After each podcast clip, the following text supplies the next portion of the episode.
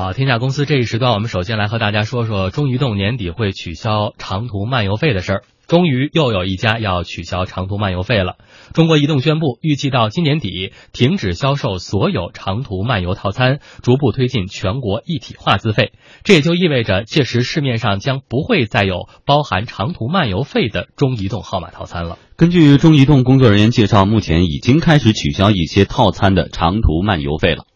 最近我们对一个套餐的话有个大的变动，就取消这种漫游了。就是两个基本的一个一套餐，欢乐套餐和一个长套餐都有个变动。之前的欢乐套餐就是在北京即免费，去了其他地方的话就有漫游费。改成新版之后的话，就是说在全国即免费，在优惠区内，就是说优惠区是北京的郊区，就打长途不管实话，只要往外打都是一毛钱。出了这个优惠区，出了北京郊区，打电话是三毛五。目前客户接通知的话，只有这个两个基本款套餐进行变动，而且呢新推出的一个是校园卡，现在也改为是全国性免费贴标签了。中国移动中期的业绩公告显示，二零一六年上半年营运收入大约为人民币三千七百亿元，同比增长了百分之七点一；净利润六百零六亿元，同比增长百分之五点六，相当于每天赚三点三三亿元。值得注意的是，中国移动的流量收入贡献首次超过了传统业务，跃升为公司第一大收入来源。公司上网流量同比增长百分之一百三十三点九，无线上网业务收入同比增长百分之三十九点七，占到通信服务收入比重提升为百分之四十三点三。不过呢，中国移动首席执行官李跃表示，由于语音业务仍然占据整体收入的百分之三十七，因此取消长途漫游收费对于中国移动来说仍然存在着风险。集团计划用两年时间来消除风险，未来会拓展资费全国一体化等计划。针对移动的说法，电信专家王玉泉指出，长途漫游费的产生其实就是电信运营商自己的问题，却转嫁给用户来承担，早就应该取消了。应该取消呀，它本身这个。所谓长途漫游费，实实际上是他自己的问题，自己网内还有一个各省的网间结算的问题，所以给大家添麻烦了。北京邮电大学经济管理学院教授曾建秋持相同的观点，他说：“消费者对长途漫游费苦其久矣。长途漫游费呢，本来就应该取消，早就应该取消，因为我们的这个消费者啊，一直以来对于这个长途漫游费问题呢。”就有意见，所以从消费者的需求这个角度来看，都应该取消长途漫游费。在取消长途漫游费的动作上，移动并不是第一个。今年七月，中国电信集团董事长杨杰曾表示，中国电信将逐步取消长途漫游费，并且将率先推行全流量计费及电话短信折合为流量统一计费。上海交通大学讲师魏武辉认为，中移动宣布取消长途漫游费与应对市场竞争不无关系。一方面是从运营商的角度来说，靠话费来作为主要的收入，这个模式恐怕将来会越做越小。呃，这个我们现在都知道，比如说原来这个过年时候短信拜年啊，那现在基本上都微信了。然后这个运营商也需要在利用互联网，他们这块叫增值服务吧，那话费不是基础收入。那增值服务上面要做更多的拓展。那么第二个也是竞争的原因，呃，因为中电信已经把漫游费给取消掉了，所以三大运营商之间也是有竞争关系的。从中移动的角度来说，取消这个也是一种竞争的应对吧。好，三大玩家两家都在行动，中电信和中国移动都表态了，大家就很关注剩下的中国联通到底打算怎么玩呢？然而联通一直没有公布类似消息。据了解，联通的三 G、四 G 套餐一直是长市漫、长途市话漫游一口价，目前还没有关于全面取消长途漫游费的最新消息发布。嗯，根据联通最近发布的年终财报预告呢，今年上半年联通的利润可能会下降百分之八十。不少业内人士表示，在三大运营商里，联联通是全面取消长途漫游费压力最大的一个，但是在监管部门降低费率的要求下，联通应该会做相应的调整。你看，取消这个长途和漫游费，不可能是说把市话提到跟长途漫游一个价，只能把长途漫游降到跟市话一个价。这事儿对运营商本身而言，一定是一个跟自己过不去的事儿。所以现在移动有这样的表态，呃，一部分原因认为是这个中国电信给他的压力，还有没有别的？考虑，嗯，我觉得最大的压力应该是来自于工信部和发改委，我 这个压力是巨大的，就是婆婆这边给的压力很大。对对对，其实自己改革、自己给自己的收入降降降收入这种事儿，一般的企业是很难做到的。嗯，那这种压力显然是来自于上面的压力。那么第二个压力呢，显然也是市场竞争的压力。那随着中国电信已经这么说了，那中国移动如果不这么做，显然它以后的这种呃，不管是这个用户也好，还是这个未来的业务增长也好，都会有冲很大的冲击。嗯，那么第三个也是，就随着这个改革，大家就会意识到，其实我们现在这个电信业务已经逐渐发生一些变变化了。这些变化，其实中国电信也好，还是这个其他的两家运营商也好，也都在积极的应对。比如说，把流量这部分的这个呃这个变化呃做得更多一些，流量的这种这种套餐的方式也好，还是说提供的这种服务也好，都越来越方便。你比如我，因为我自己是用移动的，我自己就比较感受比较强烈。它到了比较呃，像我这种老用户啊，他经常赠送一些呃流量，这个就不说了，还赠送一些夜间的流量。他会把夜间的流量很便宜的，就是你可以买，所谓闲时流量，对闲时流量，十块钱一个 G，可能从晚上九点钟到第二天早上九点，呃七点。呃七点钟啊，对，所以它会有很多类似这样的，比如说流量包，呃五块钱就三十个 M 的流量包，就就比如说你到国外，你突然发现你的流量不够了，嗯，你就可以用其他的方式，就很快的就补齐，这样的也就方便了大家的使用，所以他也发现通过这样的一种方式能够弥补这样的所得，而恰恰是因为新经济的发展又速度比较快。获得的流量的这个消费会越来越多，嗯，那这地方的增长就逐渐能够弥补它这这部分。所以虽然也有上面的压力，也有市场竞争的压力，但也确确实实才能感受到这种变化所带来的影响不是想象的那么大。嗯，其实我觉得最大的阻力还它之所以不改变，最大的阻力是来自于地方上的，因为分公司的这个利润是难以保障的。因为对于中国电信这么一个庞然大物来说啊，中国移动这样一个庞然大物来说，地方公司的这种结算的方式是很很就做起来调。调整呢是比较难的，因为这对地方的这种收入是个很大的冲击。嗯，所以很多的地方公司应该如何来调整，应该如何来变化变化，这个是属于中国移动内部需要自己来调整的。哎，但有一个问题，就就长市慢一旦是统一的价钱，比如说某一个省份的，它的资费标准就是比北京要低。反正现在也没有长途漫游了吗？有没有可能大家把这个贵的地方的号放弃，然后去那些地方？办一个便宜的号码，对，就有这种可能啊。那对地方的 这省分公司的业绩就会出现分化呀。呃，所以啊，就所以各个地方都需要相对一个比较稳定。为什么漫游费不不随便的取消呢？就在于说，一旦出现你刚才说的问题，比如说哪个地方便宜，我就到哪个地方去办个号。那这样一来，全国都是一样的价，那为什么不办它呢？那很快你就会发现，其实这个就是一体化了。既然取消了漫游费，它就必须要保证各地区之间的。基本的话费是一致的，嗯，如果不一致，就会出现你说的这种倒买倒挖地的情况。而且这次你看前面我们说了，人家中中移动的这个首席执行官也表示了，说这个集团会用两年的时间来消除，就是我们前面所说的所谓的这种风险。未来它也会拓展资费全国一体化这样的计划，嗯，基本上它会在未来两年内完成。但是前面我们也提到了一个流量的问题，因为中移动的这个流量收入贡献。这次首次超过了传统业务，所以老陶刚才说了，因为它这块其实可以做一定的弥补，所以他才可以呃没有什么特别大的担忧的把这块这个长途和市话的这个取消掉。呃，但是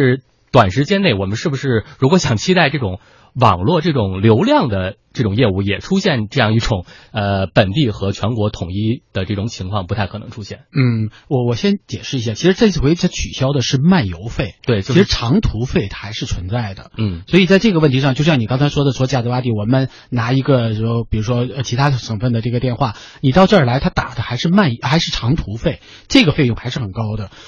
他只是把外面的附加的那个漫游费给取消了。嗯，我们说长市漫嘛，就是就基本上长话、市话和漫游费，它只是把漫游费这部分取消了，但是长话还是存在的。嗯，所以也不太马上就会出现类似这种所谓的说我到别的地方去拿一个拿一个手机号，然后我就在外地使劲打，这种可能性其实还是相对比较小的。目前来看，但是从长远来看，它也是要逐渐取消长话的长话费的，因为这种费用的存在其实跟以前是一样的，它就是要保护地方的利益，因为就会出现。一旦全国一盘棋了，就会出现说，其实外地不需要那么多的分公司了，嗯，不需要那么多人手了，不需要那么多的这种所谓的技术维护了，因为 实际上是一致的，这个从技术上来说不存在问题的，嗯，但是他就因为要保证自己的业务的发展。所以在这个问题上，我觉得，呃呃，移动要一定要自身做一个及早的调整。另外，我们看到关于这个流量开始出现这种更大的收入的变化增长，那对于呃移动这样的公司来说，对于这样的运营商来说，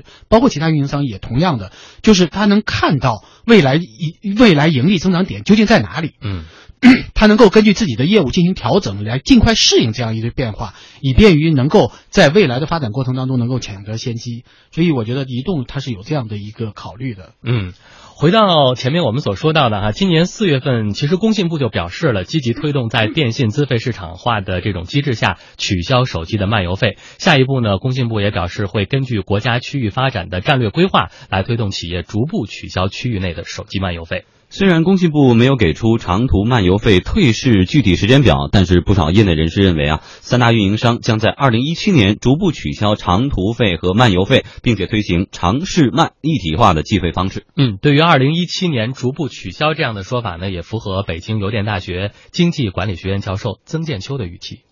长途漫游费的这个取消啊，它需要一个过程。我们其实在这一方面呢也做过一些研究，比方说长途电话这一块。那么它本身呢，这些系统，比方说当时购买的这些系统，是吧？那么它呢都是有这种长途漫游费的这种设计。另外呢，在中国呢，因为中国比较大，幅员辽阔，地区的经济发展也不平衡，所以一下就把这个长途费啊，那个漫游费要取消的话呢，应该说呢还不太现实。所以中国采取的是一种稳健的方式，就是逐步进行推进。长途漫游费只是电信运营商语音业务收入的一部分，在受到网络冲击、语音业务收入增长难以为继的大背景下，转型成为所有运营商不得不思考的难题。上海交通大学讲师魏武辉认为，未来运营商转型的关键啊，在于增值服务。它转型主要是降低原来的对基础收入的依赖，主要就是话费和。转型费，那么话费当然包括本地通话、长途和漫游，是吧？这个过去依赖太大，占比太高。中移动在四 G 上面做的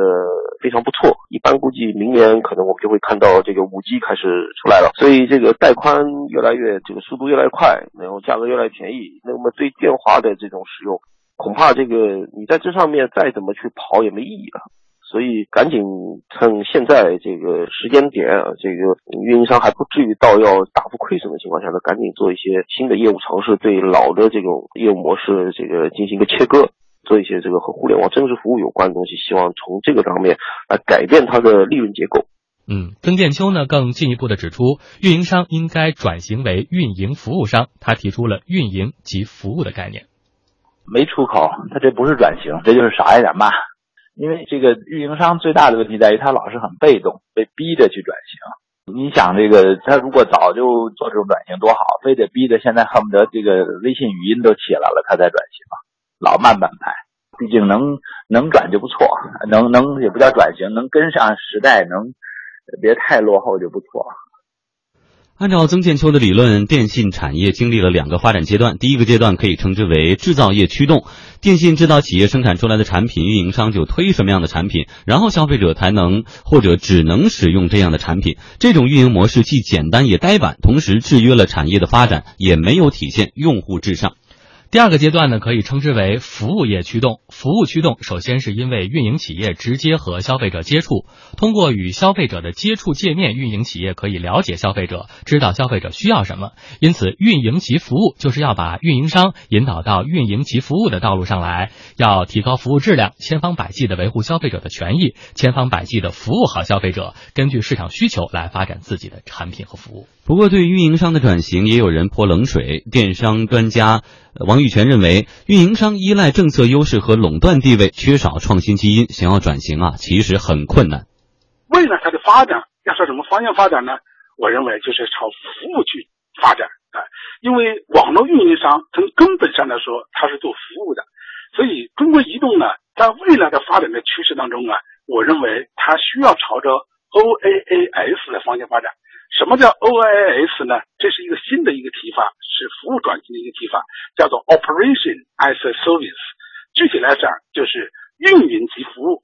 在未来的发展过程当中啊，尤其是随着互联网的发展，移动互联网的发展，那么我想呢，将来所有的企业包括每一个人都是服务商和被服务商。我既是被服务的，也是做服务的，都是运营商，既是被这个别人来运营服务的，也是要去自己做服务的。所以提出了 OaaS，就是 Operation as a Service，运营级服务。所以未来的中国移动的方向，我认为是在朝 OaaS 的方向发展。我们如果说的再细一点啊，我们知道云计算的架构基本上现在是三层架构，第一层是 S，第二层是 PaaS，第三是 SaaS。那么未来呢，我们提出一个 OaaS，就是变成四维架构了。所以将来包括中国移动、中国电信、中国联通啊，还有其他一些企业，都会要朝着 OaaS 的方向去发展。所以我想呢，这也是中国移动未来发展的一个方向，成为一个从网络运营商变成一个真正的服务运营商。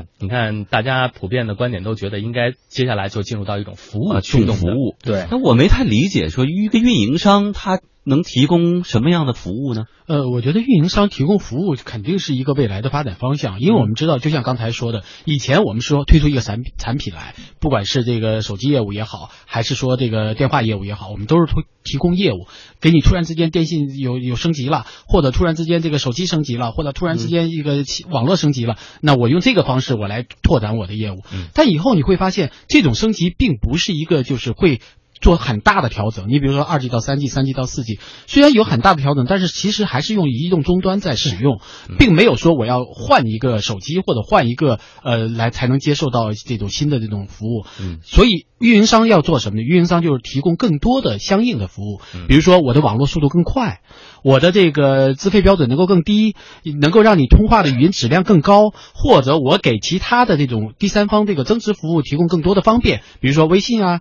或者微博啊。我给他的网络更加的更加速度更快一点，那他的业务好了，那相应我的业务也就上去了。嗯，所以这种服务它不是直接服务于用户，它会直接服务于其他的电信增值业务。通过这样的一些服务来提供给更多的用户，然后他能获得更多的这种这种相应的成呃营收。嗯，这种服务是很重要的，因为以前他不会说他因为以前用户量很大，我只要给用户做好服务就行了，我只要给他们这个电呃不管是呃呃手机电话还是家里的座机电话，这些电话直接交钱到我这儿，那我就够了。但是现在这种服务就应该是服务于其他的网络服网络运营商，就网络的这种服务商，比如说这种呃第三方运营，呃大众点评啊，或者滴滴快滴呀，就类似这样的。我通过给你们提供服务，你们的网络更加的顺顺畅了，那我的收入也就水涨船高。就 to B 的业务了。对，就是它更多的应该是向 to B 转化。如果你仅仅是 to C，仅仅是给用给。基本的用户也要强调服务，